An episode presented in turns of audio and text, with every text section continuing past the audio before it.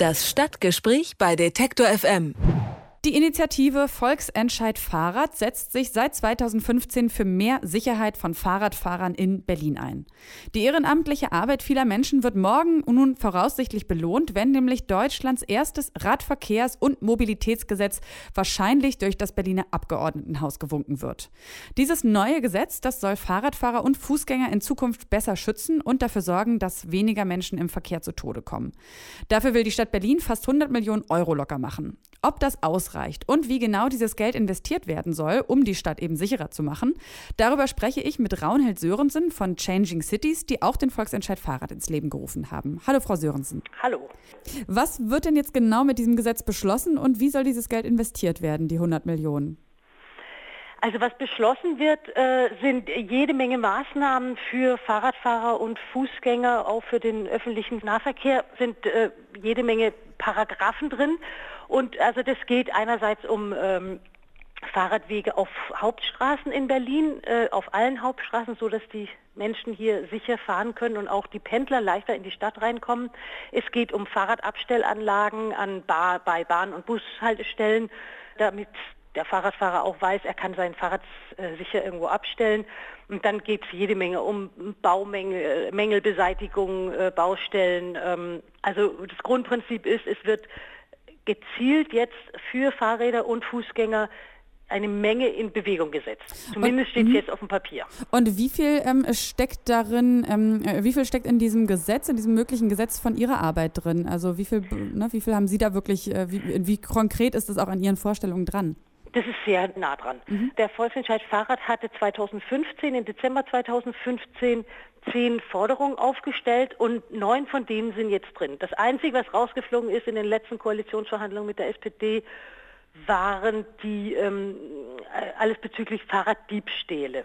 Und glauben Sie, äh, woran liegt das, dass das Gesetz, also dass es jetzt endlich, ähm, dass es jetzt endlich beschlossen werden kann, das Gesetz? Also hat jetzt die Stadt Berlin auch realisiert, dass auch vielleicht aus ökologischen Gründen oder wie auch immer was getan werden muss und das Fahrradfahren sicherer und, äh, und attraktiver werden muss in der Stadt? Oder haben Sie einfach auch politisch den Druck so weit erhöht, dass die Politik jetzt quasi nicht anders konnte? Also es ist eine Mischung aus beiden. Als äh, wir das äh, 2015 gestartet haben, war sicher quasi der Boden schon da. Also äh, die Leute wollten, die waren glücklich, dass, dass endlich mal was passiert, dass endlich mal eine sichere Verkehrssituation geschaffen werden. Also sonst wäre es auch nicht möglich, in dreieinhalb Wochen über 100.000 Unterschriften zu sammeln. Mhm. Das ist das eine. Zweitens ist ja, die Stadt ist so voll. Es ziehen, ich weiß nicht wie, 40.000 bis 60.000 neue Berliner jedes Jahr hinzu. Äh, wenn die alle Auto fahren, wir, wir, das platzt aus allen Nähten. Das funktioniert einfach nicht mehr. Mhm. Das ist äh, und auch sogar wenn die Stadt nicht wachsen würde, es ist so voll, äh, da findet langsam ein Umdenken statt, dass wir diesen Lebensraum, der uns ja allen gehört, irgendwie anders aufteilen müssen.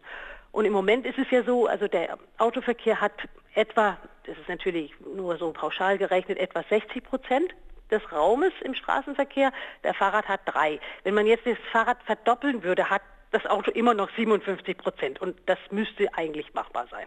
Und warum wurde in letzter Zeit, also oder beziehungsweise warum wird jetzt erst so viel dafür getan und nicht früher schon? Also, ähm, dass das Fahrrad irgendwie das, das, das vernünftigere Verkehrsmittel ist, das äh, muss man ja schon irgendwie vor zehn Jahren gewusst haben. Und Städte wie irgendwie Kopenhagen zum Beispiel, das ja. immer so ne, als prominentes Beispiel genannt wird. Aber auch so Ideen in London gab es ja auch schon mal, dass man eben das Fahrradfahren ganz viel attraktiver machen muss. Warum ist da Berlin schon wieder so, so, so langsam? Also ich denke mir, äh, es hat mit der Autolobby zu tun letztendlich. Also Deutschland ist ein sehr starkes Autoland und äh, die Leute werden ausgebildet, wie sie das Auto fördern können auf allen Ebenen, also im Verkehr und sonst wie auch. Da dauert dieses Umdenken einfach länger. Hm. Und glauben Sie, dass jetzt auch dann, wenn das Gesetz in Berlin durchgewunken wird, dass es auch abfärbt auf andere Städte?